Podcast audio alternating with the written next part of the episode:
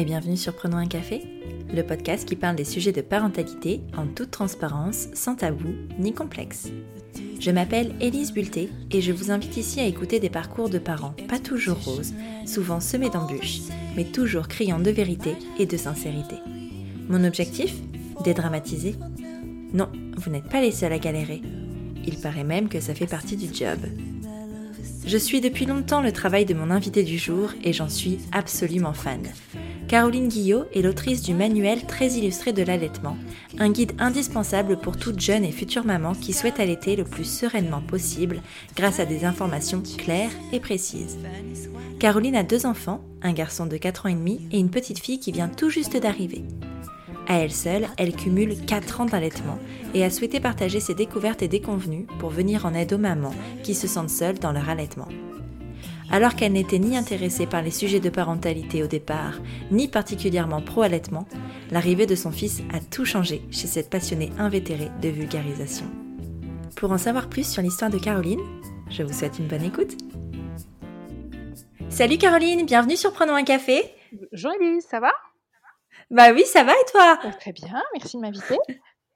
Mais je suis super contente de te recevoir, je suis ton travail depuis un petit moment maintenant. Faut savoir que je conseille tes super livres à toutes mes copines enceintes.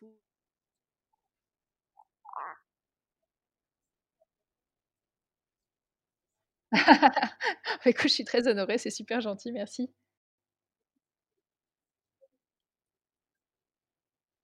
Je gère le compte Tétés en tétés sur Instagram et je suis surtout l'autrice du manuel très illustré d'allaitement et du guide d'allaitement du prématuré. Voilà. Waouh! Voilà, tout simplement. Tu es maman de 2 enfants qui ont quel âge aujourd'hui ? Alors, j'ai un petit garçon qui a 4 ans et demi et une petite fille qui vient juste d'arriver qui a 3 mois et demi. Oh, et qui est parmi nous, si je comprends bien, elle est juste à côté, donc vous risquez peut-être de l'entendre. C'est ça, si elle n'est pas d'accord, vous allez l'entendre. Voilà, c'est une interview à 3 voix. C'est ça. Est-ce que le désir de maternité a toujours été ancré en toi ou c'est quelque chose qui est venu en conversant avec ton conjoint quand tu l'as rencontré ? Alors, pour moi, c'était absolument pas dans mon état d'esprit, la maternité, ça ne m'intéressait pas du tout. Et ça m'a intéressée quand je suis tombée enceinte. Avant, ça ne m'intéressait pas, clairement. D'accord. C'était plus mon travail. J'adore travailler, je pense qu'à ça. J'ai un peu tout le temps le nez dans un bouquin. Donc, du coup, forcément, au bout d'un moment... la maternité, non, ce n'était pas mon truc. Mais avec mon compagnon, on s'est mis ensemble assez, entre guillemets, tardivement, juste avant la trentaine. Donc, du coup, la maternité, la parentalité s'est présentée assez rapidement après. Et du coup, on a très, très vite après lancé la démarche. Lancer le projet bébé, ouais. Voilà, c'est ça. Est-ce que... comment tu as vécu, toi, ta et tes grossesses ? Qu'est-ce que tu en gardes comme souvenir ? Alors, nous c'était des grossesses particulières parce que c'était des grossesses issues de PMA. Donc, on est très, très vite allé sur ce chantier-là, vraiment. Puis, j'appelle ça vraiment chantier parce que c'est vraiment des gros travaux. On perd très, très vite toute magie, en fait. Ne serait-ce que la question de savoir est-ce que je suis enceinte, tiens, j'ai pas mes règles, ce petit mystère, le test urinaire, tout ça. Ça, on l'a pas du tout et on est surveillé de très près, que ce soit par des échos... sur le ventre ou ailleurs, que ce soit par des prises de sang tout le temps, des piqûres dans le ventre, ce sont quand même des grossesses très particulières. Et c'est vrai que la magie disparaît assez rapidement quand même. Ouais. Ce sont les médecins qui vous ont orienté très vite vers la PMA ? Oui, on savait qu'il y avait un petit souci chez nous et que du coup, il fallait le résoudre. Pour moi, par contre, c'était pas grave. C'était vraiment pas important de passer par ça. Je trouve ça au contraire super chouette qu'on ait cette option, ce qui n'était pas le cas pour beaucoup de gens dans beaucoup de pays. Je trouvais que c'était un sacré luxe. Arriver, surtout pour mon fils à la rigueur, c'était super parce qu'il y avait ce côté magique où on y était arrivé. On a eu la chance aussi d'avoir des embryons, on en a eu plusieurs, donc il y en a 2 qu'on a gardés. Il y en a un, quand on a déménagé, on a quitté l'Île-de-France pour la Bretagne. Et ouais. On a une partie, quand on a déménagé, ça s'est décidé très rapidement. Il a fallu qu'on parte quasiment dans les 2 mois qui suivaient. Donc, on est retourné à l'hôpital en disant, on a des embryons, il faudrait soit on les embarque avec nous, ce qui est très compliqué au niveau des marches administratives. J'imagine, oui. Allez, on le fait vite et on croise les doigts pour que ça marche, et ça a fonctionné. En fait, on a déménagé avec notre fils et ma fille qui était... elle avait 15 jours dans mon ventre. C'était vraiment... Ah oui, elle est partie avec nous. C'était un peu donc c'était un peu précipité aussi. Enfin, c'était un projet d'avoir un deuxième enfant, mais du coup, ça a été précipité par ce déménagement finalement. Précipité, et puis ça te fait vraiment... Enfin, moi, je le voyais un peu comme faire des courses. Enfin, on est allé à l'hôpital. Ouais. Bon, on veut notre embryon. Et le côté magique, tu l'as pas du tout. Ouais, là, c'est clair. Donc, faut le voir avec le sourire, c'est pas grave. L'essentiel, c'est que notre puce soit avec nous et que ça se soit bien passé. Mais, oui, bien sûr. Ouais, c'est particulier. C'est vraiment particulier comme grossesse et comme approche de la parentalité. Tu le vois pas de la même manière. Ouais. Est-ce que tu as commencé à t'intéresser au sujet de parentalité dès ta grossesse ou c'est venu à la naissance de ton fils ? C'est venu à la naissance de mon fils et même après, un peu après. En fait, nous on a eu, la grossesse, on a été très classique. On était vraiment pas un couple à l'ancienne complètement, mais on était rassurés. Enfin, surtout moi, j'étais très rassurée par le fait d'avoir acheté une poussette, le lit à barreaux, l'arche, le transat, tous les trucs que je voyais dans les catalogues, en gros. Hein, oui. Est-ce qu'on vend comme indispensable d'ailleurs ? Indispensable pour le bien-être de notre enfant. Et puis en fait, on a eu notre enfant, on a commencé à entendre des remarques un peu négatives sur nos choix. Et puis on a vu aussi que notre enfant pleurait, donc on ne comprenait pas par rapport à ce qu'on te dit et le résultat, tu te dis mais il y a quelque chose qui ne colle pas. Puis tu te rends compte aussi que ce que tu imposes à ton enfant, toi tu ne le supporterais pas en tant qu'adulte, donc c'est pas logique. Donc en fait, tu fais tomber petit à petit tous les murs et tu te dis mais alors ok, en fait on va tout recommencer.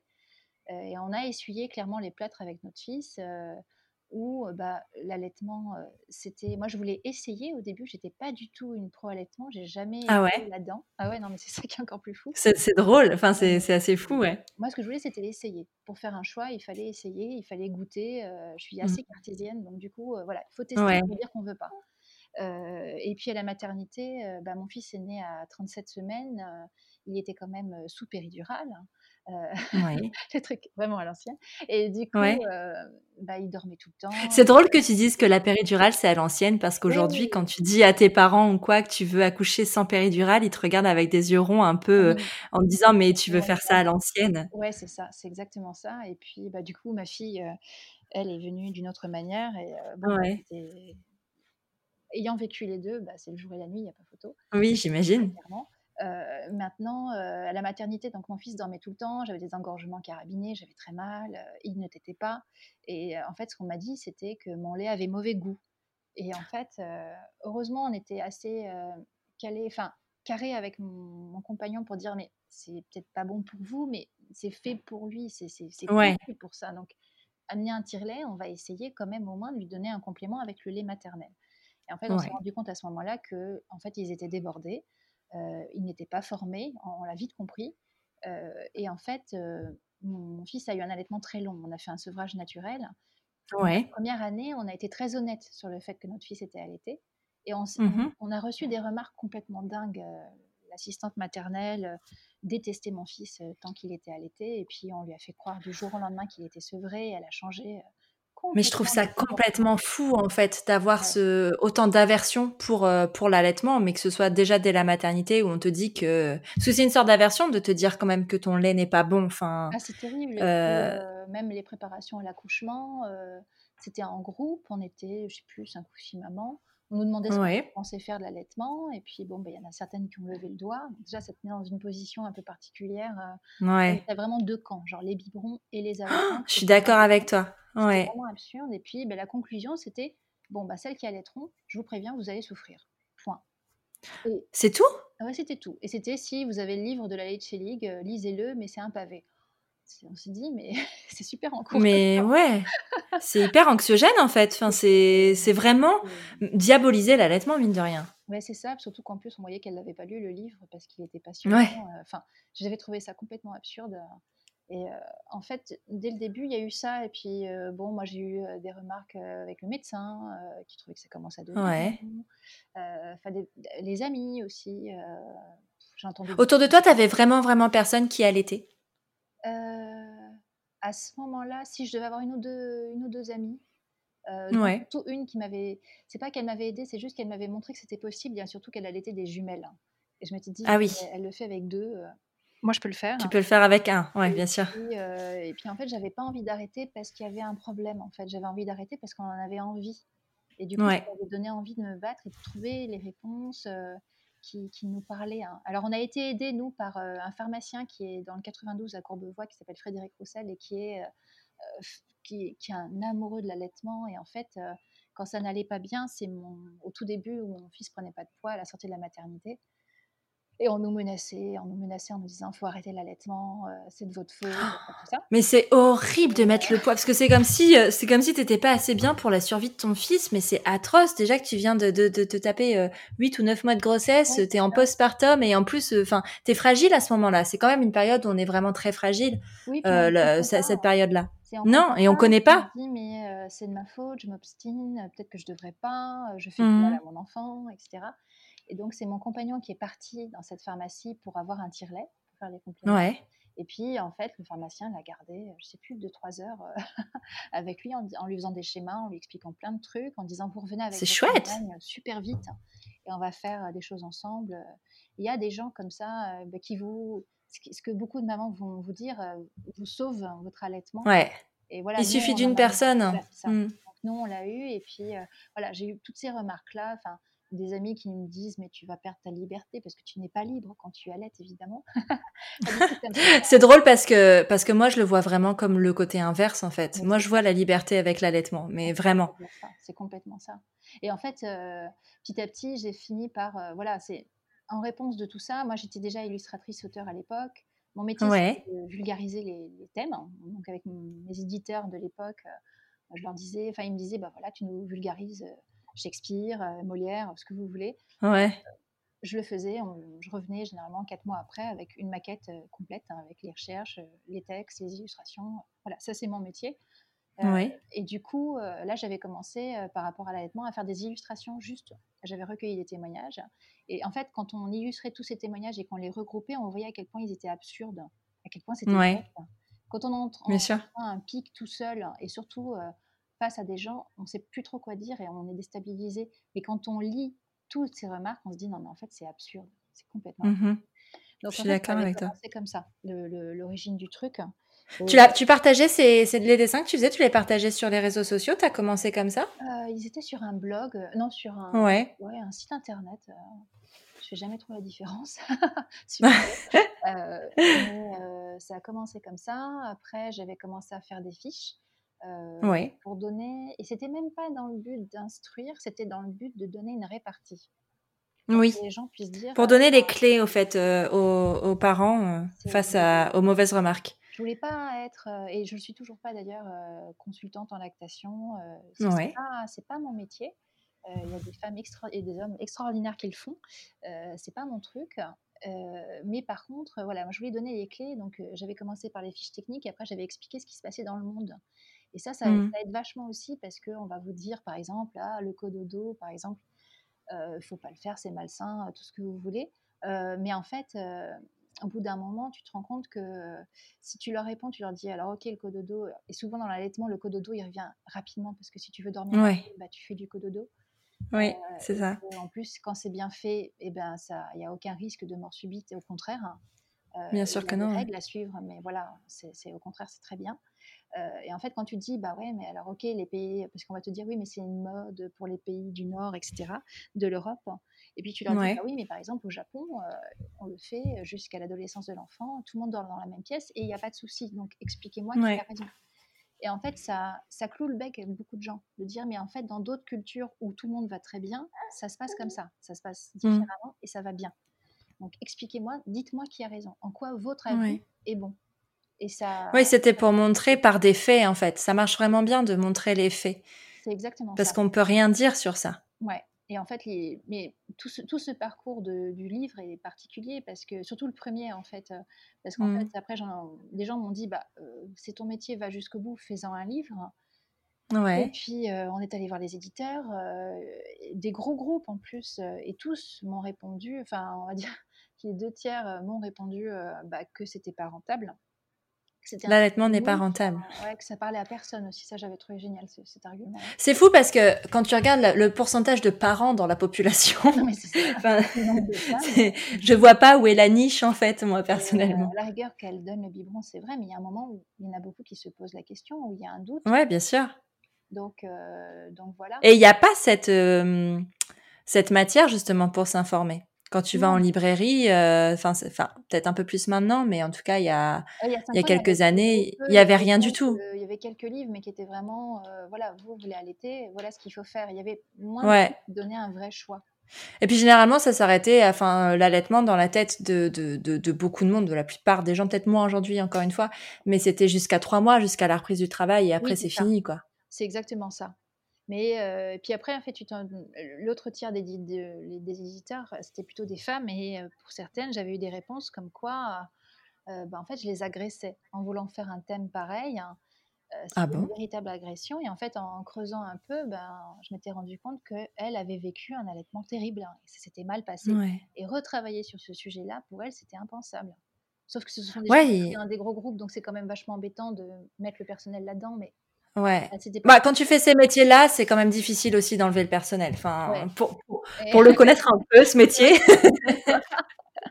Le métier d'édition. Ça marche quand même beaucoup au coup de cœur, c'est vrai aussi. Mais ouais, c'est vrai que, c'est difficile c'est une question de goût, et les goûts sont jamais objectifs. Non, c'est vrai que ça, c'est assez vrai. Mais après, voilà, c'est vrai que là, c'est quand même du médical.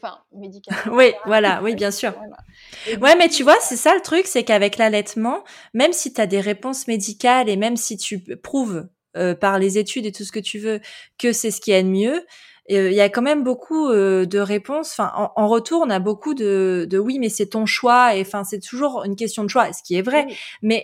Mais le côté médical est souvent mis de côté sur l'allaitement, j'ai l'impression. Moi, par exemple, je vais beaucoup le mettre de côté dans mon travail. C'est très rare, hein, mais vraiment très rare que je mette en avant dans le livre, par exemple. Je crois qu'il y a 3 pages où je mets vraiment l'avantage médical de l'allaitement, pour pas mettre cette fameuse pression. Pour pas dire il faut que tu allaites parce que ça fera du bien à ton enfant, ça va le protéger des maladies, ça va limiter les cancers, limiter les risques de diabète, etc. etc. Mmh. Parce qu'en fait, je pense qu'il y a beaucoup de mamans où tu peux pas, et de futures mamans où tu peux pas savoir quelle vie elles ont, quel est leur parcours. Tu ne peux pas leur enseigner ça. Tu peux pas. C'est vrai que c'est mieux. Mais maintenant, est-ce que il faut allaiter en pleurant, en étant dépressive, tout ça, je suis pas sûre. Clairement pas. Non, je pense pas non plus. Mais c'est du cas par cas. C'est vraiment du cas par cas. C'est exactement ça. Donc il faut. C'est propre à. Et c'est pour ça d'ailleurs, parce que c'est vrai que tu vois, tout à l'heure, tu parlais des groupes des biberonnants et des groupes des allaitants, comme, un clivage comme ça qu'on retrouve beaucoup, non seulement dans les cours de préparation, mais aussi sur les réseaux. Enfin, ça se voit beaucoup quand tu commences à parler d'allaitement. C'est vrai que t'as l'impression de. Et c'est pour ça d'ailleurs que moi, j'en parle pas tant que ça, tu vois. Oui. Je parle pas beaucoup d'allaitement parce que j'ai pas envie de cliver. Alors que pour moi, il n'y a pas de clivage. Enfin, je veux dire, pour moi, toutes les façons sont bonnes. Moi, j'en parle, moi, j'en parle très rarement. C'est marrant. C'est drôle. J'en parle énormément avec des gens dans la communauté. Oui, je vais en parler. Mais après, par contre, si je rencontre des gens ou si je suis avec des amis, j'en parle jamais. Vraiment jamais. Parce que ce sont des choix personnels. Donc, du coup, je trouve que ça impose quelque chose. Hein. Et je me suis rendu compte que les rares fois où je finis par donner mon métier et ce que je fais ou ce que j'ai fait, j'ai toujours la réaction d'une maman. Quand les femmes sont des mamans, elles finissent toujours par me parler de leur allaitement et à ce jour, et sans que je demande quoi que ce soit, elles finissent par me dire j'ai allaité 2 mois. Oui, mais tu comprends, j'avais un métier, je devais reprendre.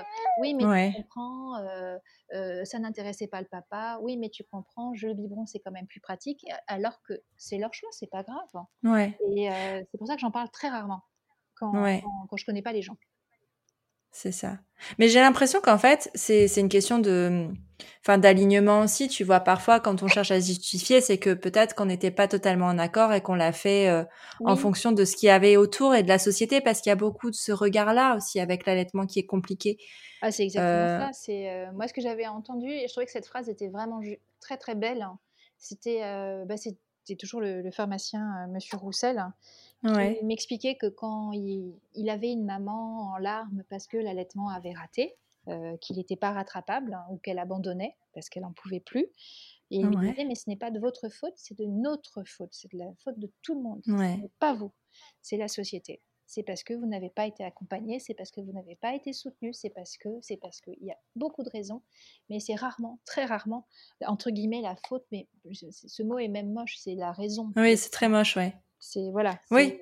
C'est très rarement. Non, parce que les mamans qui essayent d'allaiter, elles font tout ce qu'elles peuvent en fait. Elles font de leur mieux et on fait toujours de notre mieux d'ailleurs. Ah, il y a tellement de facteurs extérieurs qui font que, et c'est que tu as raison. Je te rejoins sur le fait de. Enfin, c'est pas la faute des mamans, c'est la faute de Les mamans mettent tout en place généralement pour réussir leur allaitement, mais si elles sont pas accompagnées correctement, ça peut pas fonctionner parce que on sait bien que l'allaitement c'est pas juste une affaire de maman et de bébé, c'est tellement plus que ça.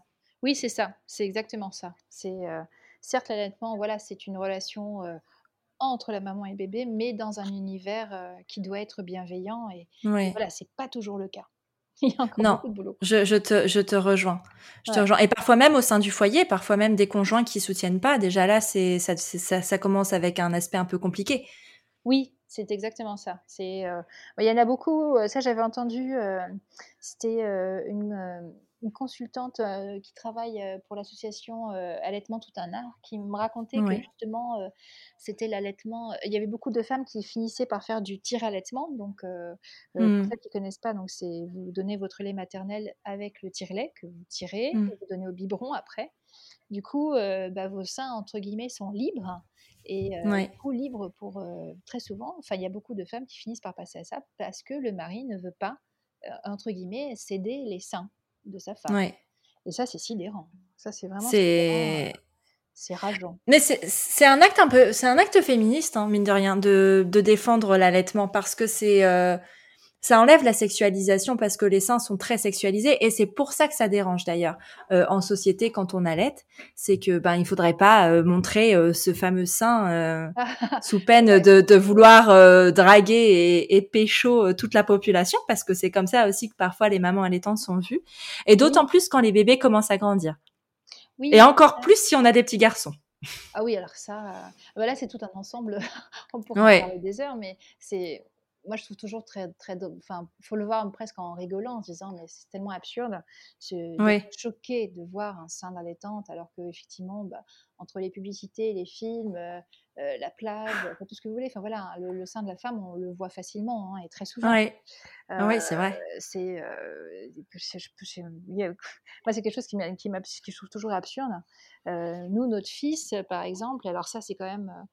Je sais qu'il y a un moment où on a arrêté de dire qu'il était allaité. Oui. Moi, je ne voulais pas, même si je suis pour l'allaitement, je vais le défendre, je vais dire que j'allaite dans certains milieux. Après, je ne veux pas que mon enfant ait à défendre lui, qui est petit, cette idée qui, en plus, peut attiser vraiment la haine. Enfin, à l'école, quand il est entré, parce que il a été sevré, enfin, il s'est sevré tout seul à 4 ans. Donc c'est un allaitement qui était très long, qui est très rare en France. Et quand il est rentré en maternelle, ça m'a fait de la peine de le faire, surtout en plus en travaillant dedans. Mais je l'ai briefé, je lui ai dit, écoute, voilà, les enfants de ton âge, pour la plupart, vont boire du lait de vache. Le lait et toutes les tétées et tout ça, ça c'est ce qui se passe à la maison, c'est notre histoire. C'est notre monde à nous. Et ce qui se passe à la maternelle, c'est autre chose. Parce qu'en plus il avait donc ça je ne lui ai pas interdit évidemment, mais voilà, dans ces jeux l'allaitement en faisait partie, donc très souvent. Oui, bien sûr, quand il joue avec un poupon, ce genre de choses, forcément c'est son modèle. C'était même genre le petit cochon en plastique qui tétait, le tractopelle, enfin voilà, c'était pour lui c'était la même chose quoi, en fait. Mais c'est normal, c'est ça fait partie de sa normalité. Là-dessus moi je suis complètement rentrée dedans, mais voilà, à l'école je lui ai dit voilà, la tétée, tu vas être tout seul, donc n'en parle pas parce que tes copains ne vont pas comprendre.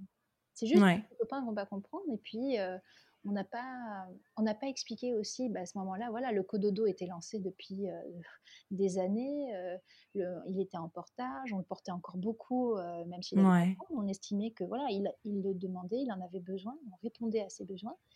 Mais après, quand tu arrives à l'école particulièrement publique, parfois, et que tu tombes sur un institut qui n'est pas compréhensive, on va t'en parler pas, parce que tu sais très bien que on va te dire, votre enfant refuse de faire ci, refuse de faire ça, comment ça se passe à la maison?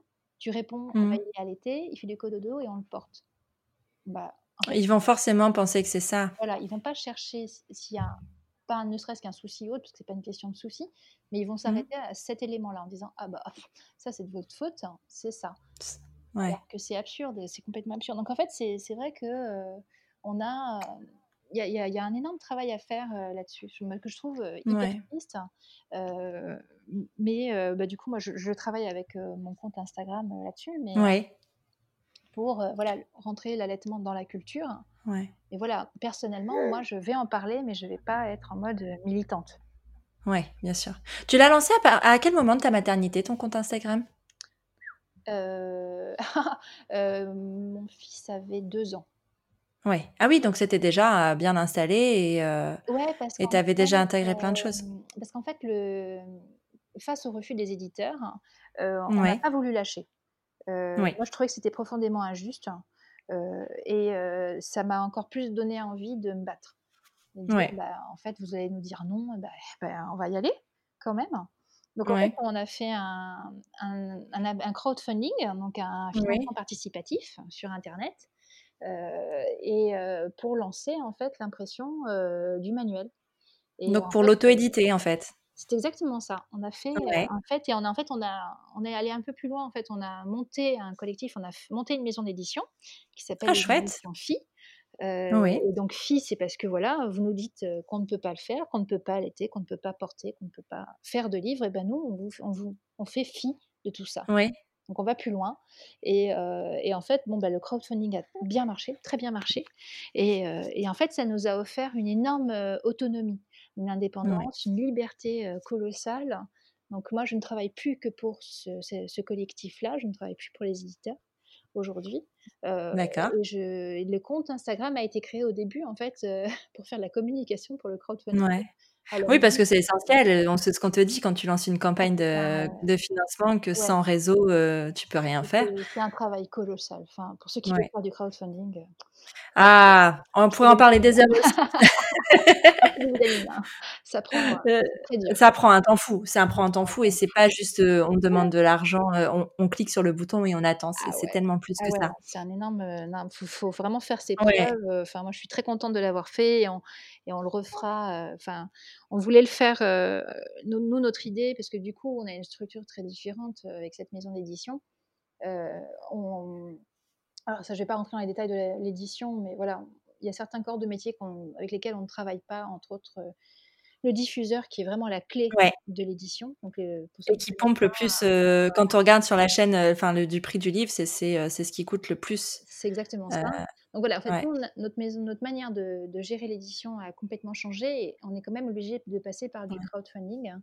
Ouais. Donc on ne l'a pas fait pour le deuxième livre qui était l'allaitement du prématuré parce que je ne voulais pas que de l'argent mette en question la réalisation d'un livre sur un sujet si important. Ouais. Voilà, on y est allé avec nos fonds, on a pris un gros risque, mais moi je suis très contente de ce résultat. Par contre, les prochains livres qu'on fera, il est clair qu'on repassera par la case crowdfunding. Ce sera très rigolo, je pense, mais voilà. Oui, puis ça t'assure quand même les lecteurs. Enfin, les lecteurs sont derrière parce que s'ils participent, c'est pour acheter le livre, justement. Donc, c'est quand même financièrement une sécurité. On rencontre des gens, du coup, on rencontre aussi beaucoup de gens, en fait, ce crowdfunding. Nous, on a été suivis et soutenus tout de suite par le groupe Cultura, par exemple. Oui. Qui nous a découvert pendant le crowdfunding. Et en fait, j'étais là tout de suite. Et ça, en temps normal, en tant que, par exemple, j'aurais fait juste de l'auto-édition, ça aurait été incapable. Ça ne marche pas, c'est compliqué. Il faut vraiment, enfin, il y a vraiment peu de gens qui fonctionnent en auto-édition. Enfin, c'est hyper rare. Nous, c'était voilà, toutes ces grandes rencontres. On avait rencontré des grandes influenceuses d'Instagram, une grande clique. C'était vraiment, c'est plus devenu une famille maintenant. Ouais, bien sûr. À l'époque, voilà, on tendait la main en disant, mais voilà, ton idée, elle est bonne. Bah, nous, on connaît des gens, on va en parler. Et ça a vraiment eu un effet boule de neige très, très, très chouette. Et le compte Instagram a évolué comme ça et continue d'évoluer. Là, maintenant, je m'intéresse vachement plus aussi à la parentalité parce que, effectivement, là, maintenant, on se confronte à d'autres questions dans notre famille. Hein. Du coup, je fais des nouvelles recherches et je trouve toujours qu'il y a des livres qui sont super, super intéressants, mais pas toujours didactiques. Donc, du coup, il y a des trucs à faire, ça, c'est certain. Mais voilà, le compte Instagram suit en fait ma réflexion. En fait, il est pas ça va parler d'art, ça va parler de culture, ça va parler d'actualité, ça va donner des astuces sur l'allaitement. C'est un petit peu de tout. C'est pas c'est vraiment. Il n'y a pas une ligne éditoriale. Voilà, c'est vraiment en fonction de tes idées. Et je fonctionne assez comme ça d'ailleurs aussi sur mon compte Instagram où je parle pas que du podcast et de parentalité. J'aborde tellement. Enfin, c'est quelque chose qui te ressemble en fait finalement. C'est ça. Je trouve ça hyper agréable. Voilà, de parler d'un peu de tout parce que finalement, voilà, oui, on est allaitante, mais on est beaucoup plus. Mais pas que. En fait, voilà. Ouais, voilà, c'est ça. C'est ça. Et heureusement d'ailleurs, enfin, je trouve ça bien. Ouais, c'est clair. Tu disais que la campagne de crowdfunding sur le premier livre avait bien marché. T'as vendu combien d'exemplaires via cette campagne ?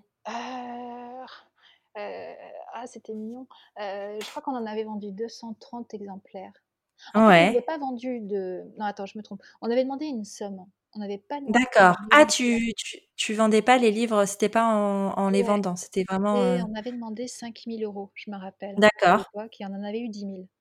Génial. Super content, parce que ça nous a permis d'avoir une certaine sécurité, et surtout d'en imprimer plus. Donc, et ça avait vraiment bien fonctionné. Et après, nous, le livre, et enfin les deux, de toute façon, enfin tout mon travail en général s'actualise tout le temps. Voilà. C'est pas parce que j'ai fait un livre il y a 3 ans, 4 ans, je sais plus, que ça s'est acté et que voilà, c'est terminé. Moi, je continue de me former et le livre évolue. Donc, il en est déjà. Ouais, il évolue avec toi. Voilà, il en est à sa 3e version. Donc, souvent, quand elle sort, les gens m'en veulent un peu en disant ah, ben, mince, je viens d'acheter la DVD. Je viens d'acheter la version. Je suis désolée, je présente mes excuses à tous ceux à qui c'est arrivé. Mais voilà, là, il y avait eu la V2, c'était une version qui est arrivée très rapidement. En fait, j'avais demandé et je demande toujours en fait aux gens de critiquer mon travail, de critiquer le manuel, pour pouvoir en fait faire en sorte qu'il corresponde aussi aux attentes de chacun, parce que voilà, je suis pas, j'ai pas, et personne n'est parfait, et ce livre ne peut que se bonifier en fait comme un bon vin. Et du coup, la V2 à la V3, il y a eu, j'ai fait la formation Biological nurturing de Suzanne Colson, qui justement fait voir l'allaitement d'une autre manière, où il y a un vrai travail sur l'observation, sur le lien mère-enfant, sur un travail sur l'ocytocine, un travail sur les réflexes archaïques. Il y a un énorme travail. C'est pas juste une position, c'est vraiment presque une philosophie, je trouve. Et, c'est vrai qu'en sortant de cette formation, je me suis dit, bon, ok, il faut tout refaire. Il faut revoir le livre complètement. Et donc la V3, c'est ça. C'est vraiment une réponse de cette formation. Mais voilà, je vais continuer de faire des formations sans vouloir pour autant être consultante ou accompagnante. C'est pas mon métier. C'est vraiment pour agrémenter ton manuel, pour aider le plus de personnes possible. Voilà. Et ce qui est bien avec ton manuel, et c'est aussi, je pense, pour ça qu'il fonctionne, et c'est le côté illustré, en fait, finalement. Le fait qu'il soit illustré, ça donne vachement plus de clés aux lecteurs et aux lectrices, finalement. Oui, parce qu'en fait, moi j'ai vraiment les deux métiers en fait. J'ai vraiment les deux corps de métier, c'est le texte et l'illustration. Les deux, et je ne vois pas l'un sans l'autre en fait. Je trouve que ça n'a aucun intérêt. Après, c'est vrai que je trouve que je crois que c'est Napoléon, c'est genre une super citation, mais qui disait que voilà, il vaut mieux parfois un bon croquis. On comprend bien les choses avec un croquis. Complètement, bien sûr. C'est vrai. en fait, c'est vrai. Mais oui, parce que généralement, quand on se procure ton livre, on est future maman, on est enceinte, on n'a jamais vu comment ça fonctionnait forcément l'allaitement, donc on a du mal à lire des mots, c'est du mal de se projeter avec juste des mots, alors que les images sont beaucoup plus parlantes. Oui, c'est ça. Et puis, en fait, je me rends compte aussi que... Alors déjà, c'est plus parlant. On a envie, quand on voit juste... Je pense qu'il y a beaucoup de mamans qui... on leur donne un livre sans un gramme d'illustration. Elles viennent d'accoucher. Elles ont les hormones en feu. Elles n'ont pas envie. Ouais. Bon, lire 400 pages sur l'allaitement sans une illustration, si ce n'est des graphiques... Faut être motivé, il faut se les coltiner, c'est clair. On n'a pas le temps de lire des trucs superficiels pour se vider la tête. Alors, un gros papier, c'est ça, c'est pas trop possible. Ouais, non, il faut l'information assez rapidement et de façon un peu ludique. Et puis voilà, il faut en rire. Moi, j'avais vraiment envie de faire un livre. Au début, il était plus. La V3 est un peu moins comme ça quand même. Mais la première, c'était vraiment beaucoup plus pas blagounette, mais c'était très léger comme ton. Un peu revanchard avec le milieu milieu soignant que j'avais eu, avec lequel j'avais des soucis. Oui, voilà, c'est que tu étais encore un peu dans cette colère, ouais, voilà. La V3, là, la dernière, est vraiment dans la bienveillance. Elle reste légère, évidemment, mais il y a quand même c'est moins de pique, on va dire. Oui. Et les illustrations sont, moi, je trouve hyper importantes parce qu'on peut... on peut vraiment s'identifier beaucoup plus facilement. Et ce que j'aime bien de plus en plus, c'est faire des gens de toutes les couleurs. Ça, c'était un truc hyper important pour moi, de faire des gens, des blancs, des noirs, des asiatiques, de tout, quoi, en fait. D'amener la diversité, parce qu'en fait, l'allaitement concerne tout le monde. Ça, c'était un truc où je me suis vraiment fait plaisir, et je sais que ça aurait pu bloquer... dans certains milieux de l'édition, où faut un certain pourcentage pour répondre à des quotas. Là, je me suis régalée à faire des gens de toutes les couleurs. Enfin, ça fait on est sur Terre, on est tous pareils, et ça, c'était vraiment ça à faire. Et donc, j'imagine. C'était chouette. Ça, pour ça, ça répond à un vrai besoin. Ouais, c'est ça. C'est ça, complètement. Quels sont les thèmes que tu abordes, en fait, dans ton manuel ? Oh là, c'est super large. Alors, l'idée, le principe du manuel, c'est, alors certes, d'accompagner une allaitante, mais c'est surtout aussi de donner un choix, en fait. L'idée, c'est ça. C'est en aucun cas, ça c'est vraiment la ligne hyper importante, c'est de dire, ce livre ne va jamais imposer l'allaitement, et très souvent, alors pas très souvent non plus, mais il le dit quand même, c'est si ça marche pas, vous arrêtez, c'est pas grave. Très souvent, juste de dire à une maman ça va pas, vous arrêtez, souvent elle va très souvent retrouver du courage en disant mais en fait il y a pas de pression. Donc en fait je peux retrouver mon énergie parce que c'est mon choix. On m'a pas imposé. Donc ça déjà c'était hyper important. Ensuite dans le livre en fait il y a les premières parties, c'est des bases où on va expliquer ce que c'est qu'un sein, ce qu'il y a dedans. Parce que c'est pas que du gras. Ensuite, on va expliquer les hormones, parce que souvent on va vous dire ah oui non mais ça c'est les hormones qui font ça. Oui, mais quelle hormone et qu'est-ce qu'elle fait Donc là on en a mis deux en avant vraiment, c'est la prolactine et l'ocytocine évidemment, qui est. Alors pour ceux qui connaissent pas, je fais juste en très vite, mais c'est une hormone de l'amour qui se diffuse pendant les tétés, qui développe l'instinct maternel. C'est en fait même un câlin avec quelqu'un, vous avez le sentiment que ça vous calme. En fait, c'est l'ocytocine qui fait ça. Et c'est une hormone aussi très importante pendant l'accouchement. Exactement. Parce qu'elle aide au travail et qui déclenche les contractions. Voilà, c'est ça. Et puis, c'est pas qu'une hormone de femme, hein, évidemment. C'est tout le monde en a, même les animaux. C'est même cette hormone-là qui est à l'origine de l'expulsion du sperme, par exemple. Voilà. Donc, c'est vraiment tout le monde là, cette hormone-là, cette hormone du câlin. Et donc voilà, ça c'est la première partie. Il va y avoir des anecdotes du monde. Il va y avoir c'est toute cette partie-là, en fait. C'est, oui, qu'est-ce qu'il y a dans le lait ? Qu'est-ce qu'il y a dans le colostrum ? Le colostrum, c'est le lait qu'on a les premiers jours après la naissance, etc. Ouais.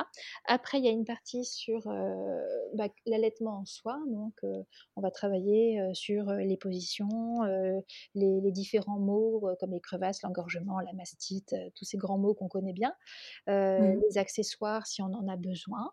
Parce que c'est pas obligatoire, faut quand même bien le rappeler, ce genre de choses, hein. Le cododo, parce que en fait après il y a des thèmes qui sont plutôt parallèles, donc ça veut dire qu'il va y avoir le cododo, le portage, la sexualité, des trucs qui sont pas forcément obligatoires, mais qui en fait font partie du monde de l'allaitement. Oui. Et en dernière partie, il va y avoir ce que j'appelle le changement de rythme. Donc, ça veut dire la reprise du travail, où l'allaitement n'est pas le même. Oui. La diversification, parce que, bah oui, parfois, on peut allaiter plus de 6 mois, c'est possible. Oui, bien sûr. Et c'est une vraie question, c'est vrai, quand on commence à diversifier, de qu'est-ce qu'on fait avec son allaitement. C'est ça, c'est une énorme question, une espèce d'angoisse, genre, mais il t'aide plus, donc qu'est-ce qu'on fait ouais. Les produits, souvent, on va réfléchir, on va penser aux produits laitiers très rapidement. Après, il va y avoir aussi, et puis alors du coup, dans la diversification, par exemple, je parle de la DME, donc la diversification menée par l'enfant, où on respecte toujours le rythme de l'enfant, et c'est une suite très logique par rapport à l'allaitement. De l'allaitement, bien sûr, voilà. Parce que l'allaitement est quand même conseillé majoritairement à la demande. C'est ça, donc et puis voilà, on fait confiance au bébé, comme toujours en fait, c'est ça, c'est qu'on lui fait confiance.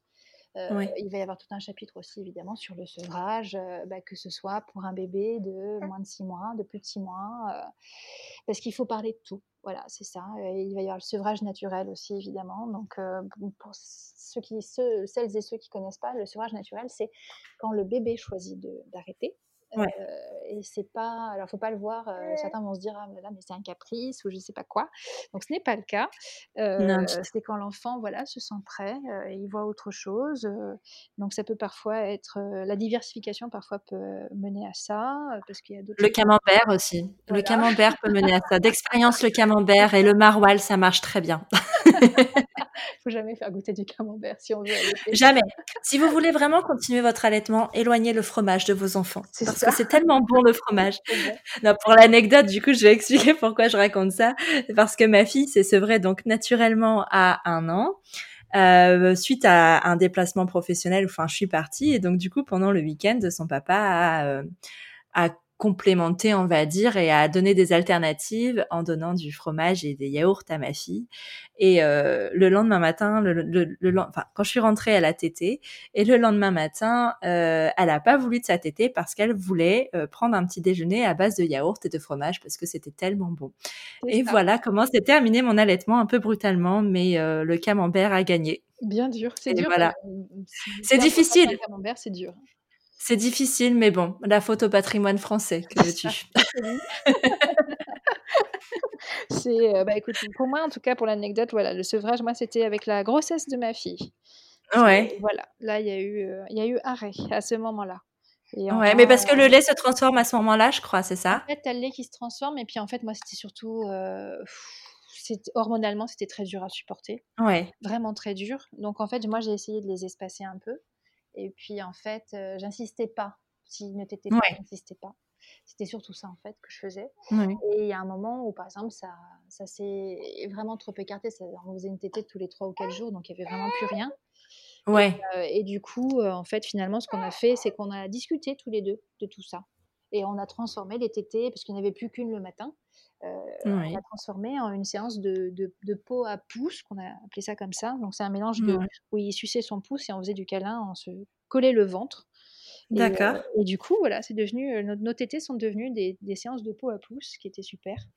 Et c'est chouette. Une belle transition, mais j'ai bien aimé parce qu'on en a parlé. Et ça s'est fait en douceur. Ouais, c'était super chouette. Il n'y a pas eu de frustration. Et j'ai trouvé passionnant pour l'allaitement avec mon fils, d'en parler avec lui, parce que la dernière année, de 3 à 4 ans, j'ai clairement pu avoir un échange sur le sujet avec lui, savoir ce qu'il en pensait, ce qu'il sentait.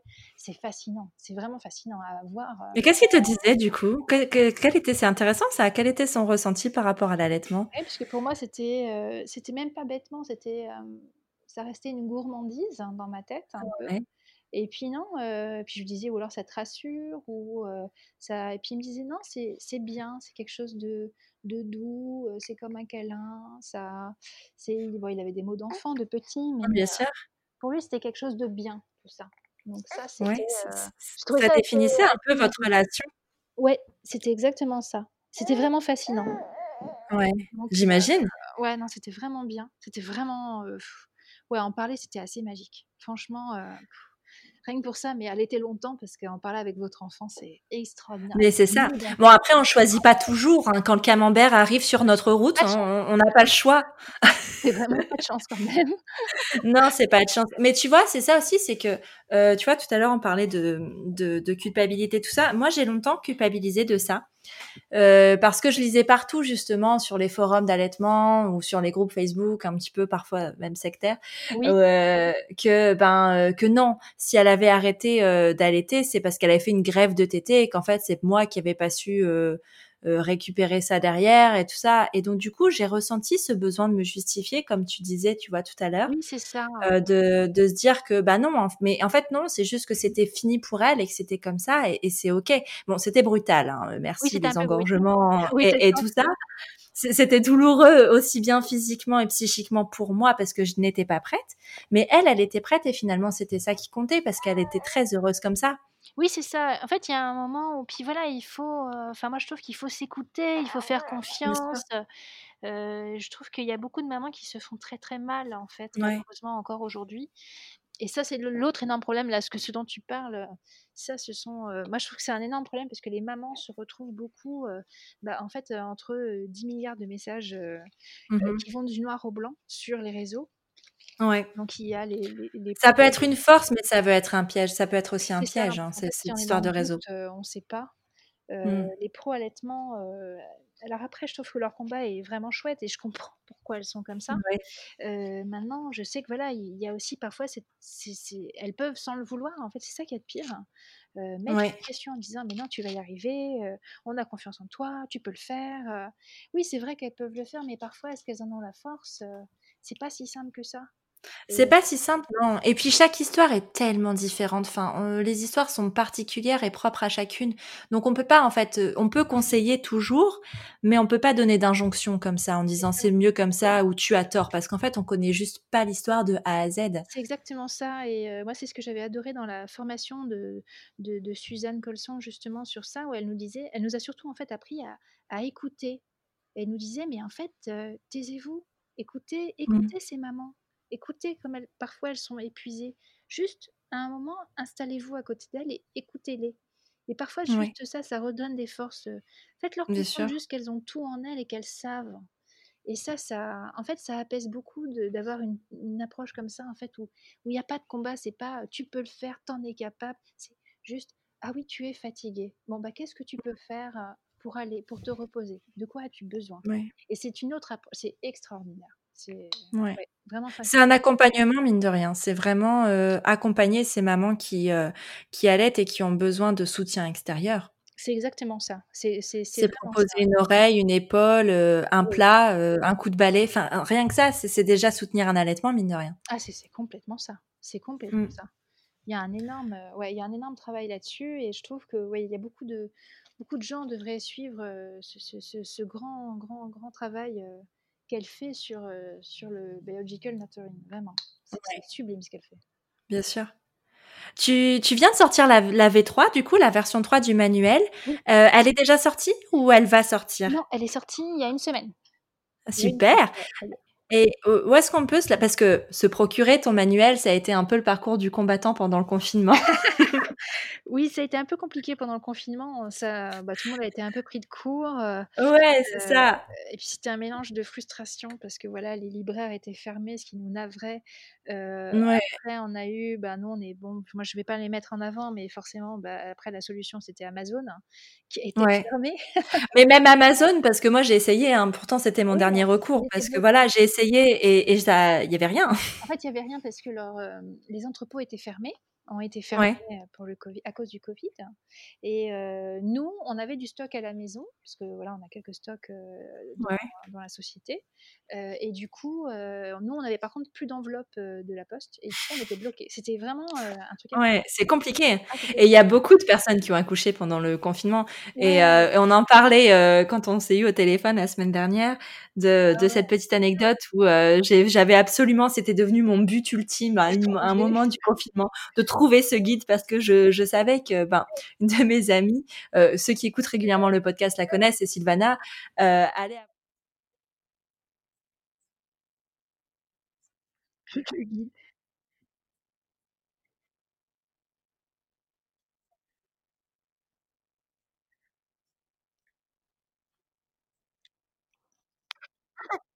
Voilà, c'était vraiment trop chouette.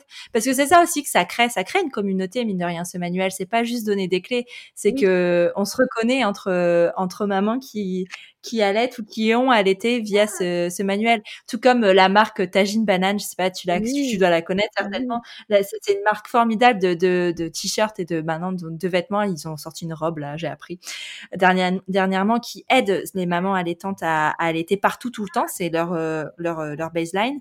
Oui. Et c'est pareil, en fait, quand tu croises une maman en Tajine Banane, enfin, tu sais, t'as un petit côté, on est ensemble. Il y a du clin d'œil, c'est ça, c'est exactement ça. Non, et puis le travail de Tajine Banane est super, sa créatrice est extraordinaire. Elle a une histoire d'allaitement magnifique. Non, il y a vraiment un truc sublime. Et c'est souvent ça, derrière des noms ou des marques ou autres, il y a souvent eu un allaitement particulier. Il y a souvent eu quelque chose qui a déclenché une envie de se lever et de dire, ok, donc en fait là, c'est pas normal et on va se battre et en fait, on va se serrer les coudes entre mamans. Et après maintenant, et alors ça c'est ce que je trouve génial maintenant, ça évolue, c'est entre parents. Il y a de plus en plus de papas qui se battent, qui se sont levés et qui disent non mais en fait, nous sommes un couple qui allait. C'est pas juste ma femme, c'est nous sommes un couple. Et ça, et c'est tellement important de le souligner.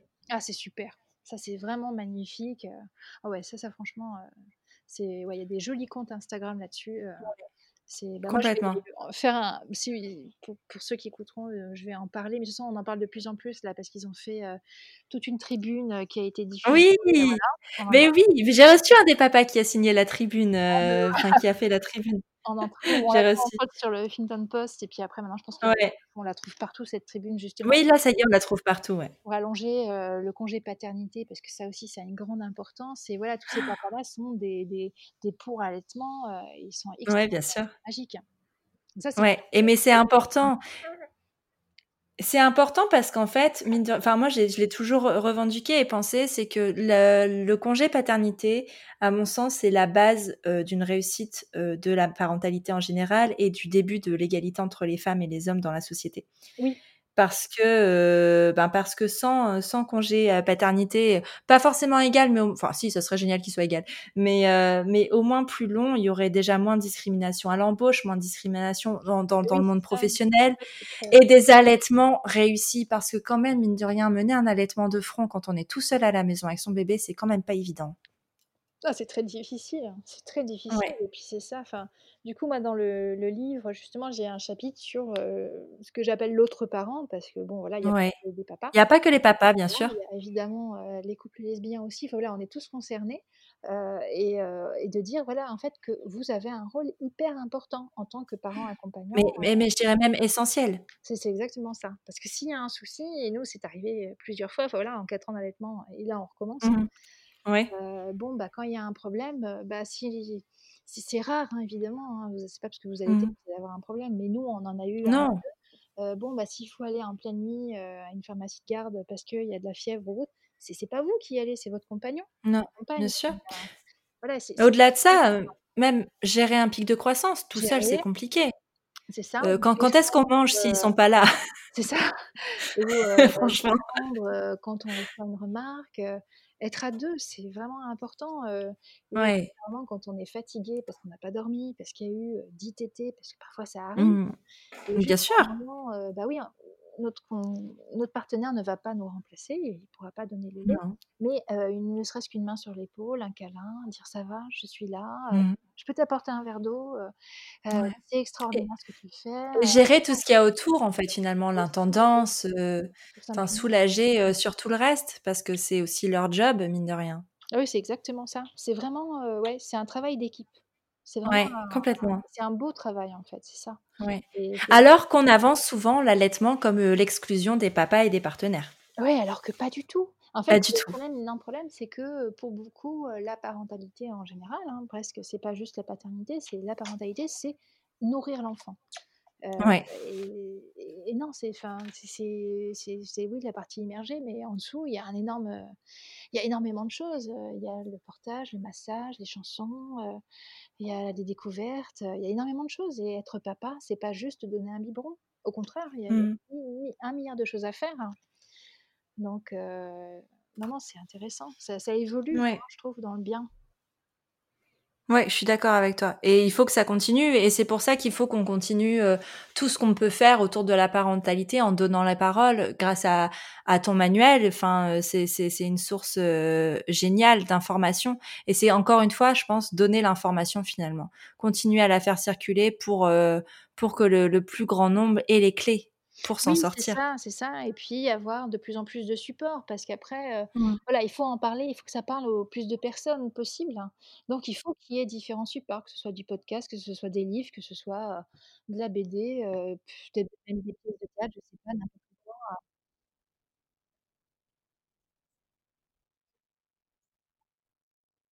Oh, la bonne question. Euh, Qu'est-ce que je conseille? Je conseille souvent le livre de la Lecce aussi parce qu'il est quand même super complet. Euh, Après, je vais plutôt conseiller plus des lectures sur la parentalité en général ou la physiologie ou le rythme de vie. Ça, ouais, je vais plutôt conseiller des bouquins de ce style-là. Ça, c'est pas mal du tout. Après, moi, j'avais beaucoup conseillé, alors, ce qui est pourtant un film qui n'est pas forcément joyeux, mais je ne sais pas si tu l'as vu, qui s'appelle Tutsi, de Non. Charlize Theron. Alors ça, moi, je l'avais conseillé à pas mal de copines qui étaient enceintes, en leur disant Oui. ne te perds pas, fais attention, prends soin de toi, etc. Ce film, moi, je le conseille vivement aux gens. C'est une nana voilà, qui est enceinte au début du film et qui a un bébé. Elle a d'autres Oui. enfants et puis en fait, c'est sur le thème de la dépression postpartum, sauf que D'accord. elle allait dans le film. Donc en fait, il y a beaucoup beaucoup de scènes sur ça. Il est fascinant ce film. Ouais. Regardez-le parce qu'en fait, ça fait prendre Ok. conscience de ce qui peut se passer si on s'oublie. Et Ouais. Ça, c'est intéressant, je trouve aussi, de se dire, c'est bien de se préparer, c'est bien d'aller voir des consultantes en lactation ou une matrice des League, tout ça, c'est extraordinaire. Ouais. De se renseigner sur les réseaux, c'est très bien d'en parler autour de nous, éventuellement trouver une marraine d'allaitement, tout ça, c'est vraiment bien. Mais c'est bien aussi Ouais. d'avoir conscience de ce qui peut se passer si on s'oublie. Et être maman, c'est souvent toujours penser à son enfant, et c'est très bien, mais il faut, voilà, il y a un moment aussi, il faut pas oublier qui on est. C'est vachement bien ce film, regardez-le, vraiment. Ok, eh ben super. Merci beaucoup pour tout ça, pour tout ça, Caroline, pour tes conseils, ton témoignage, pour ton travail aussi, qui à mon sens devrait être remboursé par la sécurité sociale. La pauvre. Bon, je sais qu'elle a beaucoup de travail en ce moment, mais bon. Mais en tout cas, ouais, c'est vraiment chouette.